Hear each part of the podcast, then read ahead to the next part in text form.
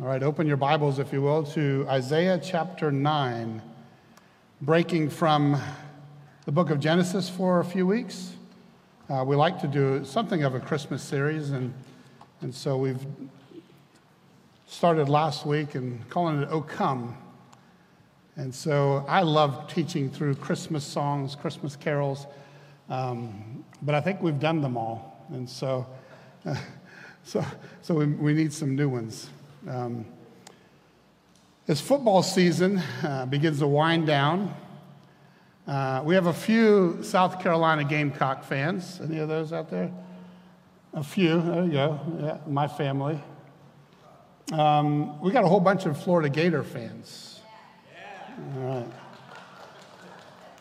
When the season started, we both had high expectations, like really high expectations like foolishly high expectations. Some actually thought that, that, that they would steal a few wins and, and, and get into the top four playoff. But I can tell you this no Gator or Gamecock fan expected not even to get six wins and a bowl game. Speaking of expectations, where's all my Florida State fans? I wish I could say I'm sorry, it just wouldn't be honest. Um, FSU won literally every game.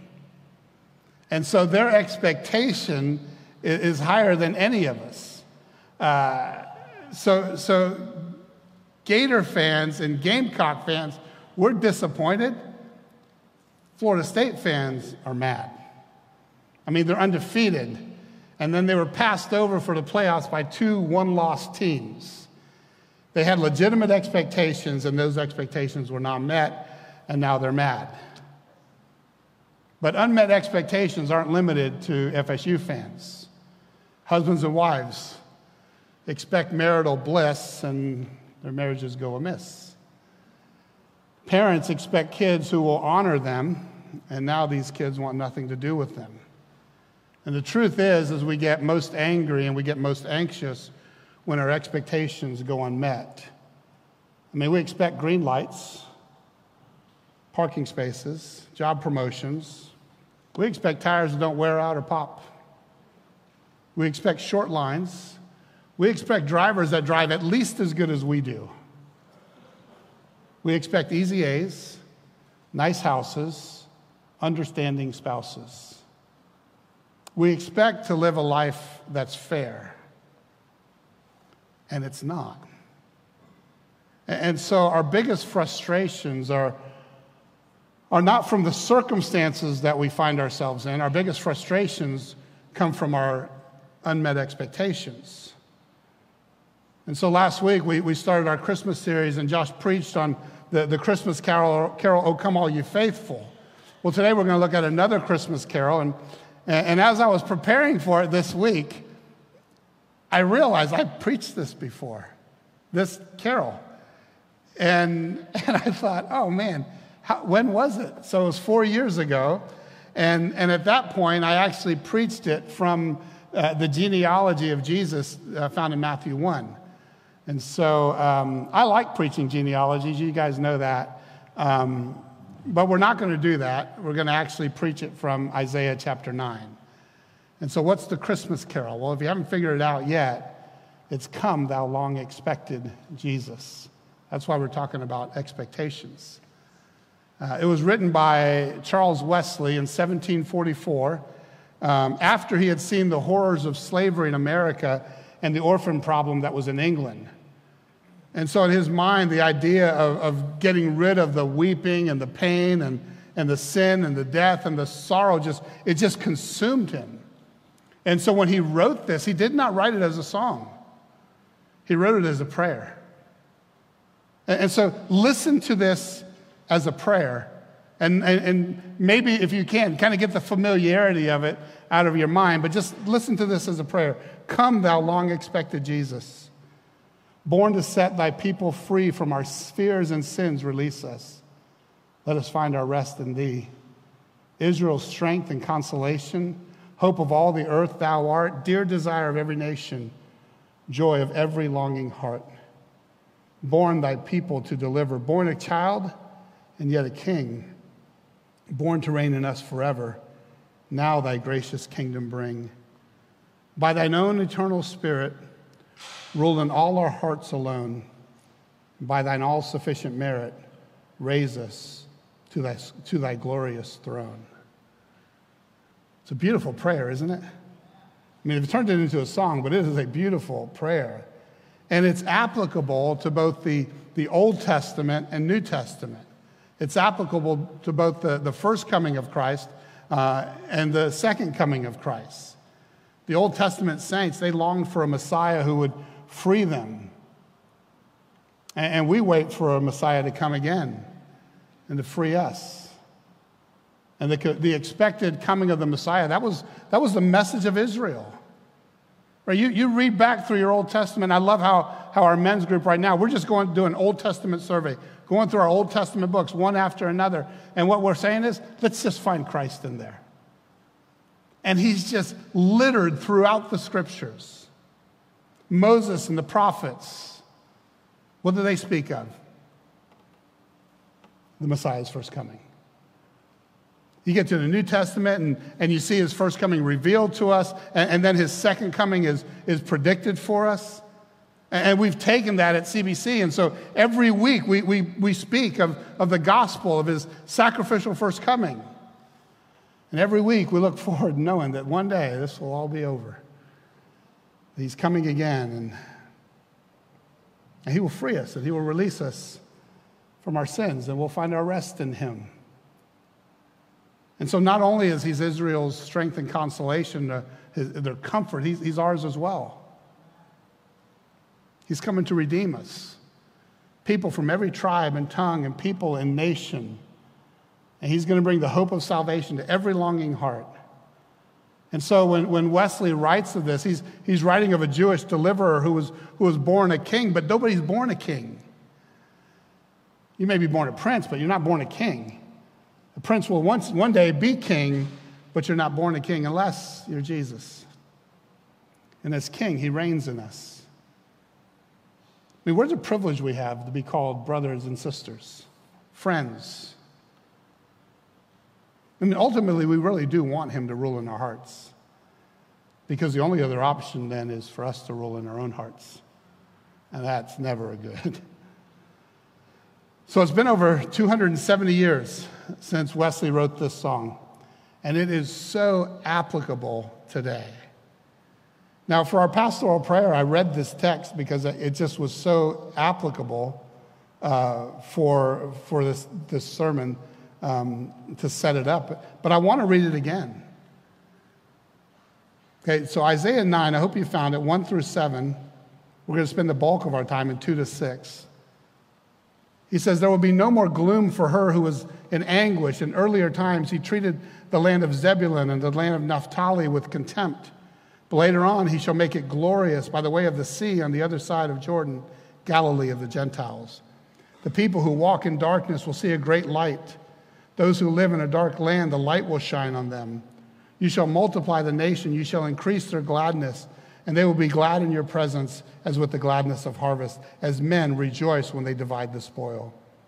For you shall break the yoke of their burden and the staff of on their shoulders, the rod of their oppressors as at the battle of Midian. For every boot of the booted warrior in the battle tumult and cloak rolled in blood will, not, will, not, will be for burning fuel, for burning fuel for, for, for the fire. For a child will be born to us, a son will be given to us, and the government will rest on his shoulders, and his name will be called Wonderful Counselor, Mighty God, Eternal Father, Prince of Peace. And there will be no end to the increase of his government or of peace. On the throne of David and over his kingdom, to establish it and uphold it with justice and righteousness. From then on and forevermore, the zeal of the Lord of hosts will accomplish this. Now, Isaiah has been speaking of a, of a coming deliverer who's going to lead Israel into joy and, and prosperity. And it's been lacking this kind of prosperity for years. Well, you always want to ask the question why are they lacking it? Well, they're lacking it the same reason Israel always lacks it is because they were in rebellion against God. And, and Isaiah is saying that the, the coming of the Messiah is going to change Israel. And he's going to fulfill his promises uh, the promises to Abraham, the promises to David. We've been talking about the promises to Abraham for the last year plus in the book of Genesis. And that child will be born is, is not a sign of the deliverer. He's saying the child is actually the deliverer. He's the one that's going to make the, nation, the necessary changes so that the nation will prosper. Is it any wonder then when picture yourself as Israel, all this prosperity talk, all this kingdom talk, all this ruling talk. You can see what their expectations were, and we get most disappointed. We get most angry and most anxious when we have unmet expectations. And so they're expecting a ruler. And so they were so disappointed when Jesus would talk about dying. Their expectation is that they're going to get a king who will deliver them from Rome. They did not expect that they would get a savior that would deliver them from their sin. They thought Rome was the problem. And the condition of Israel in Jesus' time, or I sorry, in Isaiah's time, is similar to how it was in Jesus' time. By the way, it's similar to how it is in our time. And because of how they worshiped, their worship was meaningless. And so, listen, they were in God's temple, but they were committing injustice around the world. They had turned their backs on God. And Isaiah's hope is, is for God's chosen people to return to him. That's our hope, right? Before we jump into chapter 9, and, and you guys know me well enough, I hate one and done sermons. I do. I can't stand them because it, it, it there's so much context that you miss out on when you just jump into Isaiah 9, right? And so I was trying to think of what's a good passage that will summarize what was going on in Israel during Isaiah's time? And Isaiah 1 really covers it well. Listen to Isaiah 1, beginning in verse 10, should be on the screen. He says, Hear the word of the Lord, you rulers of Sodom. Give ear to the instructions of our God, you people of Gomorrah. Now listen, Sodom and Gomorrah had been destroyed centuries before this. And so what he's saying is, hear the word of the Lord, you rulers of uh, perverse generation. Give ear to the instruction of our God, you people who are uh, involved in immorality. And then he says, What are your multiplied sacrifices to me, says the Lord? Now, listen, when you're in this, te- I hate one and done sermons. There's so much more that can be said. You're in this text, and and what you're going to see, they were doing what God said to do. Right? They had the right practice, they didn't have the right heart. Okay? So they would be in church on a Sunday morning. They, maybe they're serving up here, maybe they're greeting, maybe they're preaching. Okay, they're doing the right things, they're just doing it with the wrong heart. And so he says, What are your multiplied sacrifices to me, says the Lord? I have had enough of burnt offerings of rams and the fat of fed cattle, and I take no pleasure in the blood of bulls, lambs, or goats. All these he had commanded, right? So when you come to appear before me, who requires of you this trampling of my courts? Bring your worthless offerings no longer. Incense is an abomination to me. New moon and Sabbath, the calling of assemblies. I cannot endure iniquity and the solemn assembly. I hate your new moon festivals and your appointed feasts. They have become a burden to me. I am weary of bearing them. Listen, God commanded those festivals. So when you spread out your hands in prayer, I will hide my eyes from you. Yes, even though you multiply prayers, I will not listen. Your hands are covered with blood. Well, that's scathing, isn't it? So, what do I do? Wash yourselves, make yourselves clean. Remove the evil of your deeds from my sight. Cease to do evil. Learn to do good. Seek justice. Reprove the ruthless. Defend the orphan. Plead for the widow. Come now and let us reason together, says the Lord. Here's the good news.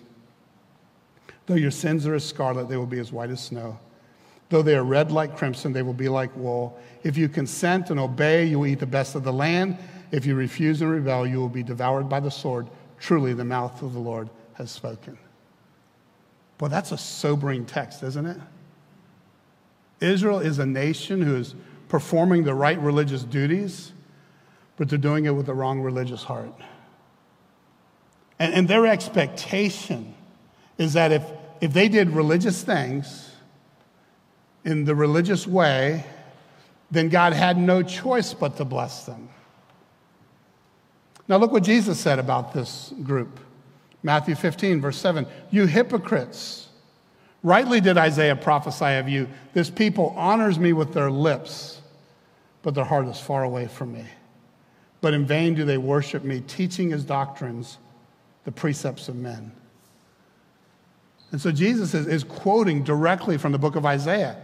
He's saying they, they say the right things, right? They're, they're even doing the right things, but their heart isn't right with God. And so, because their heart's not right with God, doing the right things matters none, right? He says, Your, your worship is in vain.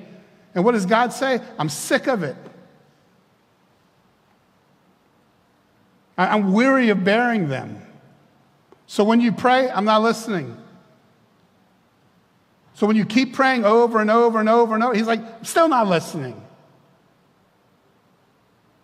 Your offerings are worthless, he says. Your festivals that I commanded to you, they've now become a burden to me. And you're probably sitting there thinking, gee, Mike, Merry Christmas to you too. Listen, what's the point?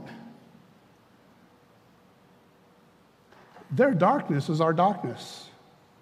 And if their darkness is our darkness, then their hope is our hope.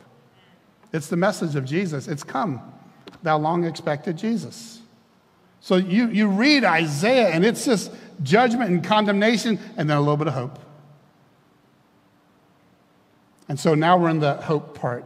First seven verses of Isaiah 9 really switches the narrative to hope and expectation for their future as the children of God. And so if you're taking notes this morning, point number one is there is a coming peace. A coming peace.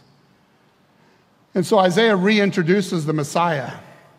This is the one he says is going to transform the gloom and despair of war into the joy and, and peace of a time of righteousness.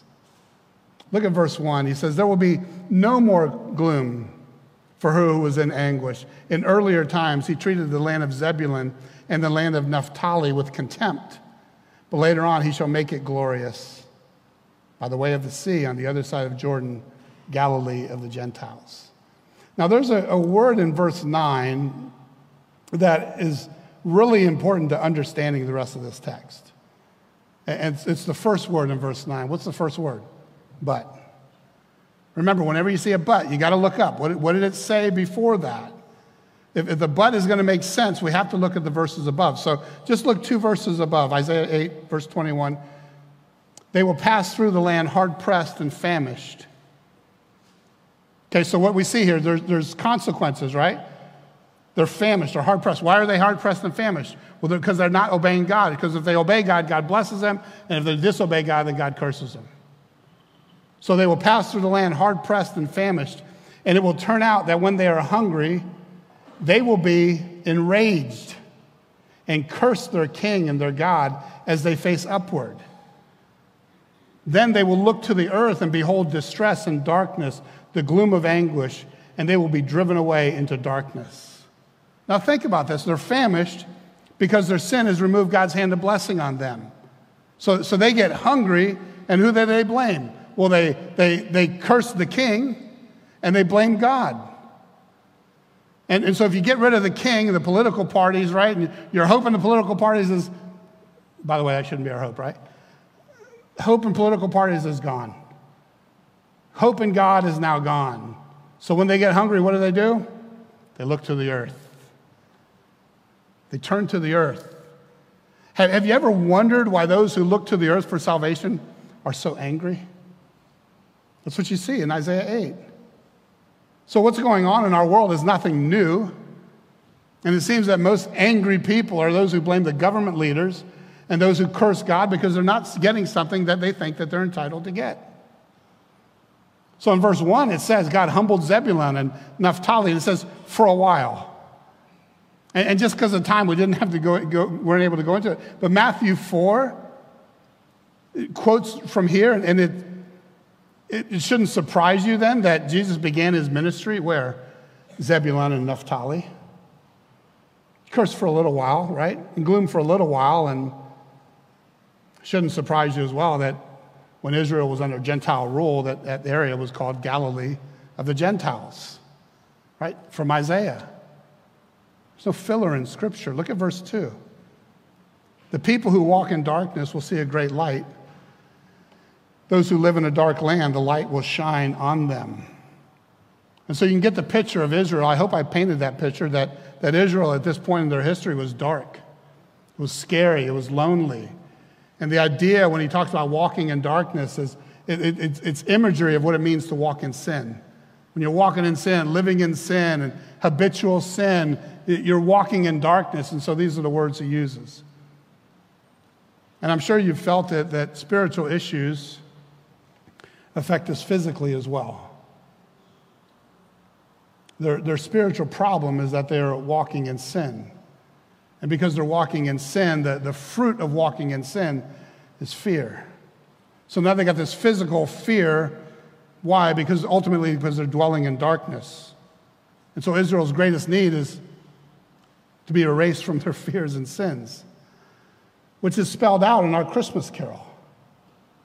Come, thou long expected Jesus, born to set thy people free. From what? From our fears and sins, release us. Let us find our hope, our rest in thee. And so a coming peace means A here, an end to despair. An end to despair. Who's the promise of verse 2? Jesus is. Okay, this is what Matthew quotes right here.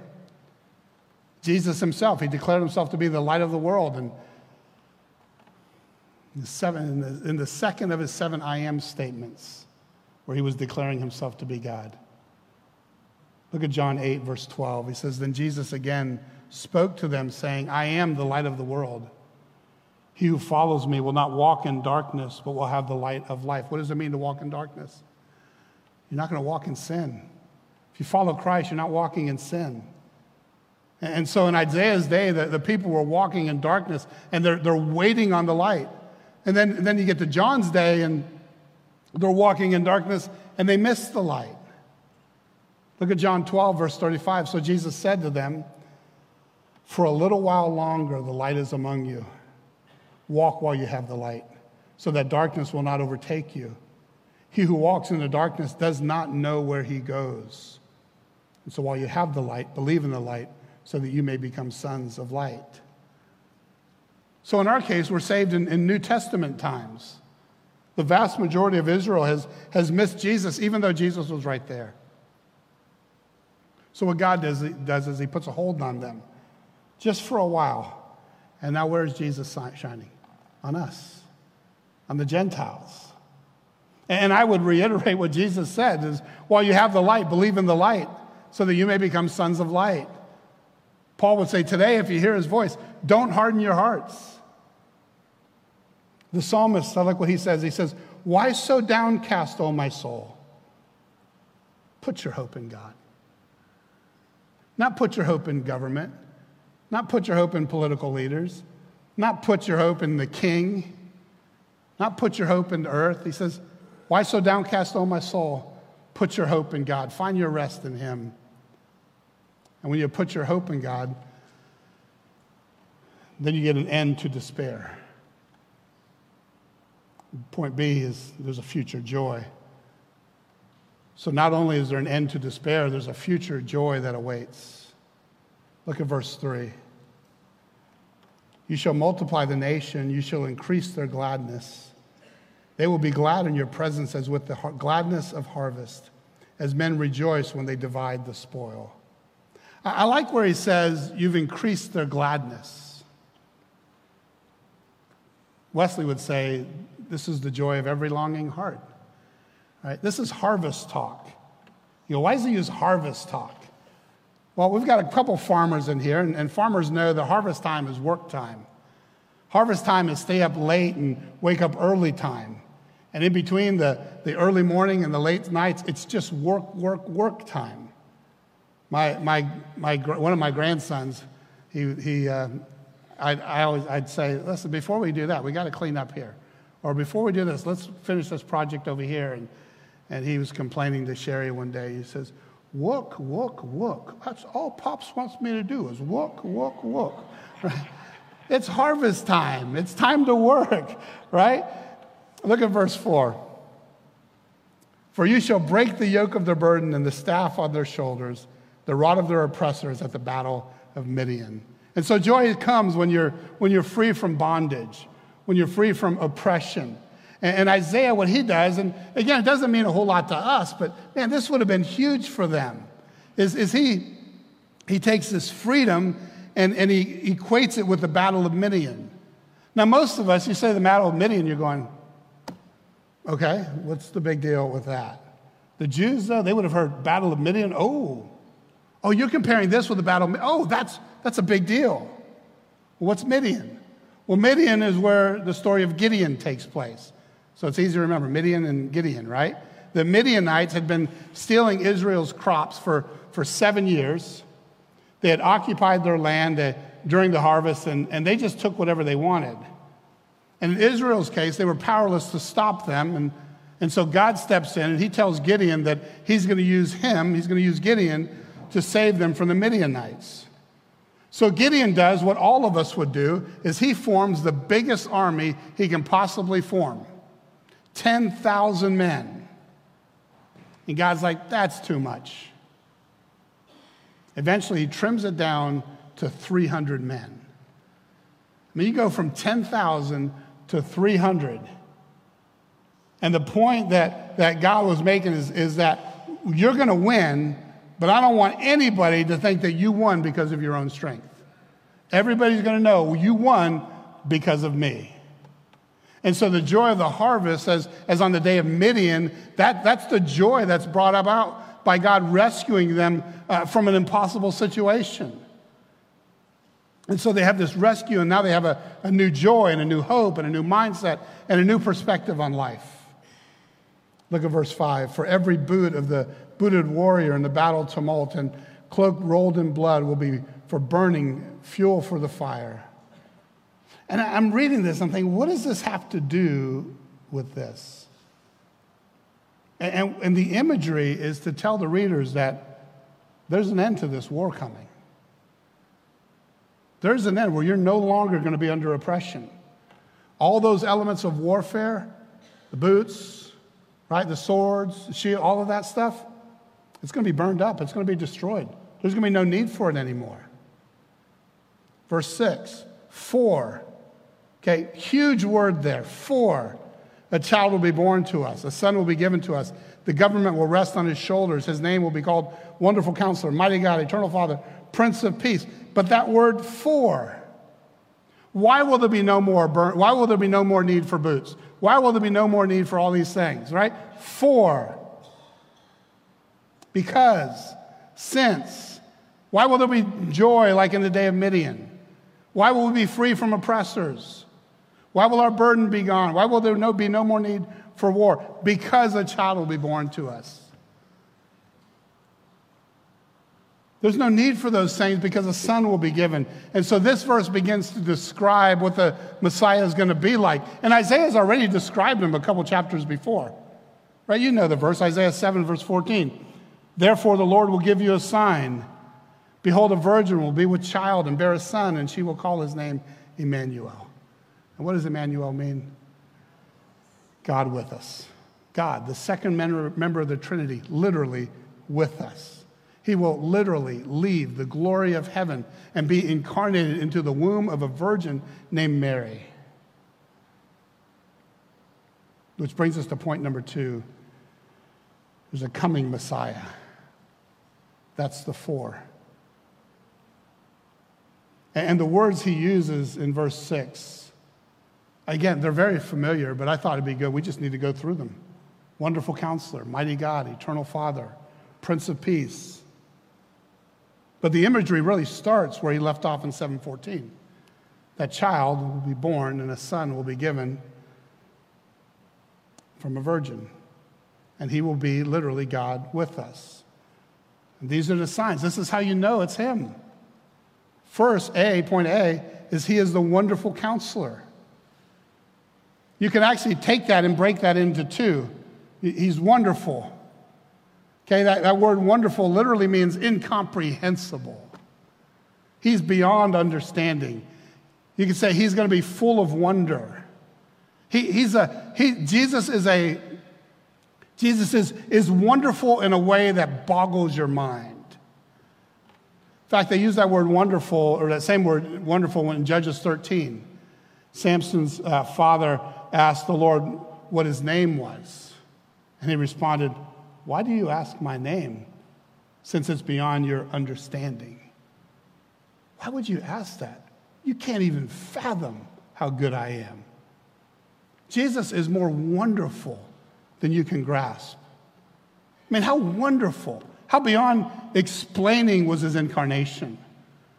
How incomprehensibly wonderful was his power to heal, to live a sinless life, to teach the way he taught, and to resurrect from death. He, he's not just wonderful, though, he's the wonderful counselor. And in ancient Israel, when you, a counselor was, was somebody who you would portray as a, a really wise king. And so, this wonderful counselor, this Jesus, he's the ultimate wonderful counselor because he knew what was in each person. And so, because he knew what was in each person, he was able to advise his people because he's qualified in ways that no human being can be. I know oftentimes I'll, I'll sit in counseling and, and, and there'll be situations that come up, and I'll think, I have no idea what to say. Really, I, no idea. And, I, and, and I, my default is, you know, thank you for sharing that with me. Can we just pray? Because I'm not really sure how to respond. He never had to say that. He always knows what we're going through. He always knows the right course of action to take. And as a wonderful counselor, we can trust Him to, to listen to our problems. We can trust Him to guide us in the right direction. We can be certain that He has our best interests at heart. Why? Because He loves us. And this love is so wonderful, so incomprehensible that we can't fully understand it. But not only is He the wonderful counselor, He's also mighty God, point B. We could literally spend the whole sermon on this one point. Because the question is this is, is Jesus the eternal God who has no beginning and no end, or did he at some point become God? Now, now people will argue that Jesus never claimed to be God. Listen, nothing can be further from the truth.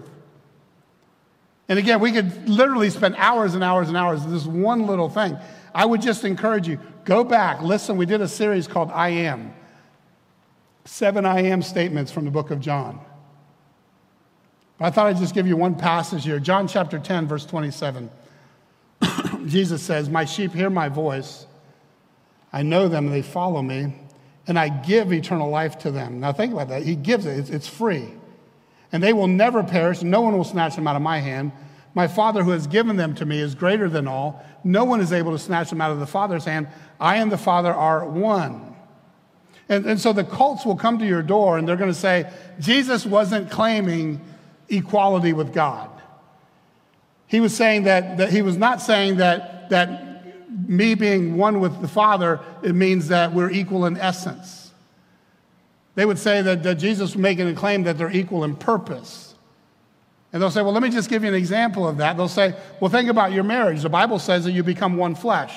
But obviously, you're not one physical flesh. Look, there's two of you. He's saying you're, you're one in purpose. You both want good kids. You both want secure finances. You both want a healthy marriage. But is that what Jesus was saying? Was he saying that he and the Father are one in purpose? They both want to see people saved. They both want a nice, calm earth. They both want peace. Is that what he's saying? That they're one in purpose, but not one in essence? Now, the cults will tell you he was not making a claim to be one with God. So, what do you do when I don't really know what the next answer is? I don't know how to uh, combat that. Because what they're going to do is they're going to all of a sudden flip to another verse. You know what just say? Keep reading. Just keep reading. Look at John 10, beginning in verse 31. The Jews picked up stones again to stone him.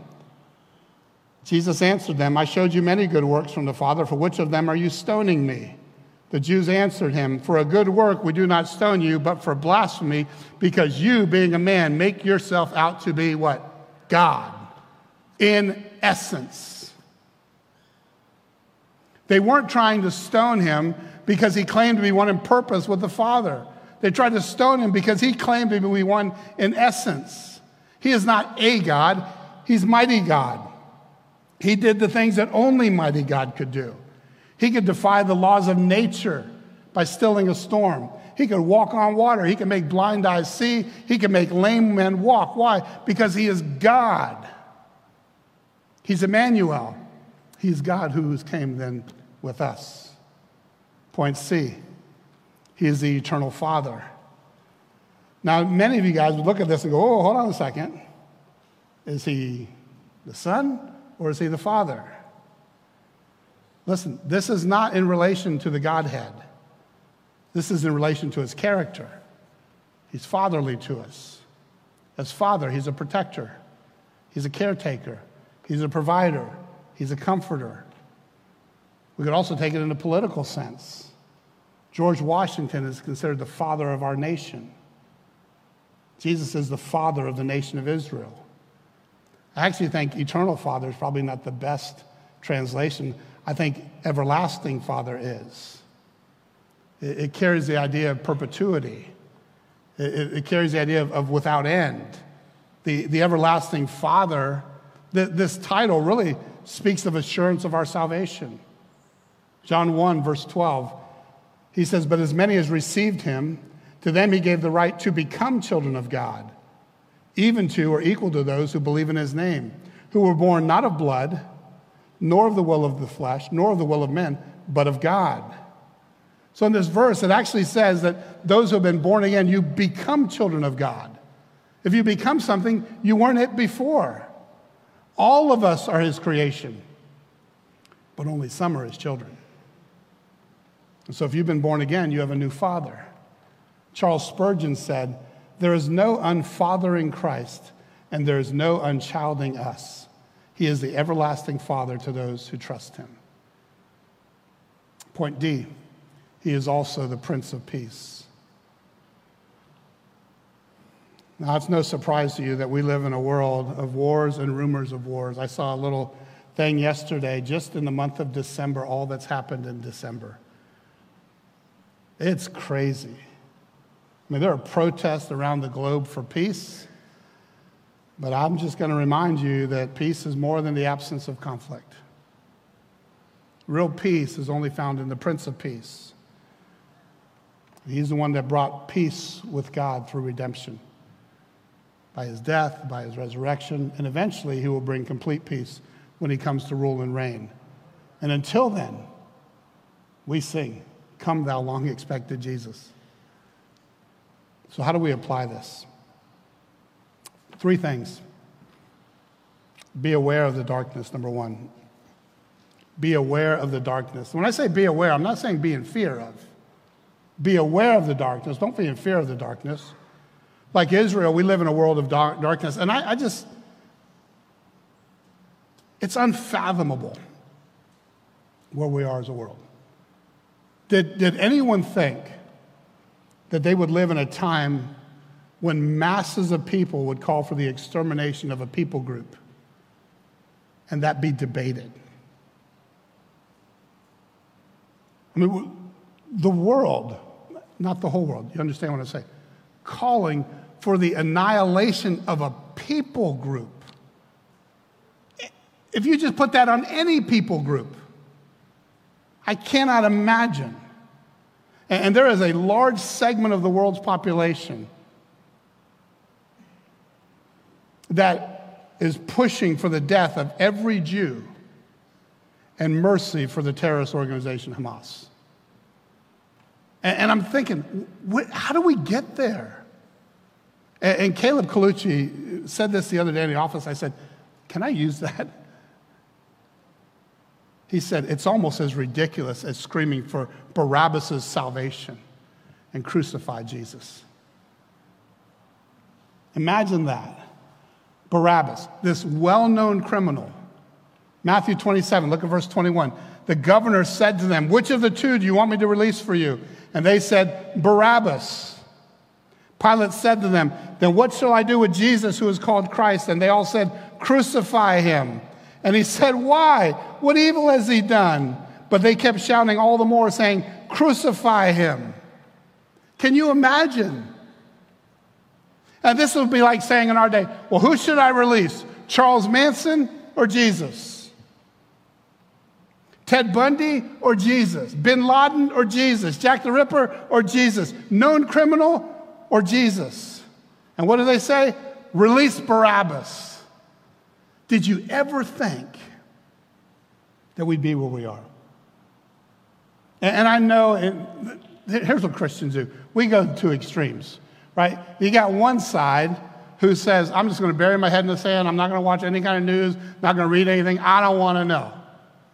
You got the other side that they've got every conspiracy theory in the world, right? And they live by it. Listen, you know the problem with conspiracy theories?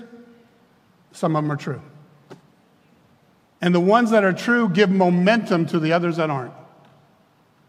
But that, that's the typical side that, that Christians take. We go to the extremes. In First Chronicles, it speaks about the men of Issachar. And it says the men of Issachar knew the signs of the times. And since they knew the signs of the times, they had knowledge on what they should do. What should we do? Be aware. Don't be in fear, but be aware. Well, how can I be aware? and not in fear? Well, because you have a wonderful counselor, a mighty God, an eternal Father, a Prince of Peace. Number two, be at work in the darkness. Be at work in the darkness. I love the close of this song where he says, By thine all sufficient merit.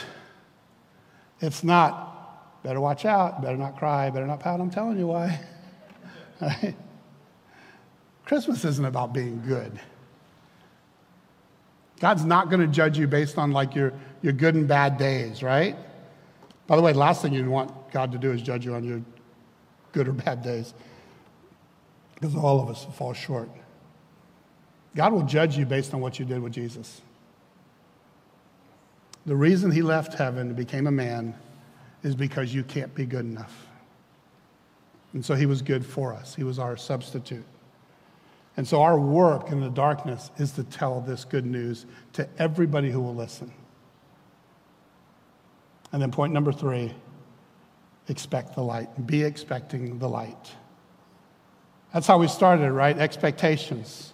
Get most angry, most anxious when our expectations go unfulfilled. And there's one expectation that I know for sure he's coming back. I don't know when, but I know he's coming back. His birth was predicted and it was fulfilled. His death was predicted and it was fulfilled. His resurrection was predicted and it was fulfilled. And his return has been predicted and we're waiting for that fulfillment. And so until then, we long for that day when he will come. And we would say, Come, thou long expected Jesus. Father, thank you for this passage in Isaiah. What a treasure it is. And just a cursory look at it really doesn't do it justice. And yet the message is so simple. Is those who walk in darkness will see a great light, and those who live in a dark land, the light will shine on them. And so that's our prayer. We recognize that we live in a very dark world. That there are some in here this morning who have this darkness in their heart. They've never actually been saved. They've never trusted in Christ alone for their salvation. And so, Father, I pray for them. I pray that today would be their salvation. Today, if they would hear his voice, that they wouldn't harden their hearts. That they would trust in the death, the burial, and the resurrection of Christ as full payment for their sins. And for the rest of us, God, I pray that this would be the message of our season that you left heaven, that you incarnated yourself into the womb of a virgin, that you lived the life that we could not live, and then you died the death that all of us deserved. And proof it that you were who you say you are, that three days after death you rose again, accomplishing for us what we could not accomplish. Thank you for the promise that if you resurrected, then we will resurrect with you. We look forward to that. We pray in Christ's name. Amen. All right, let's stand.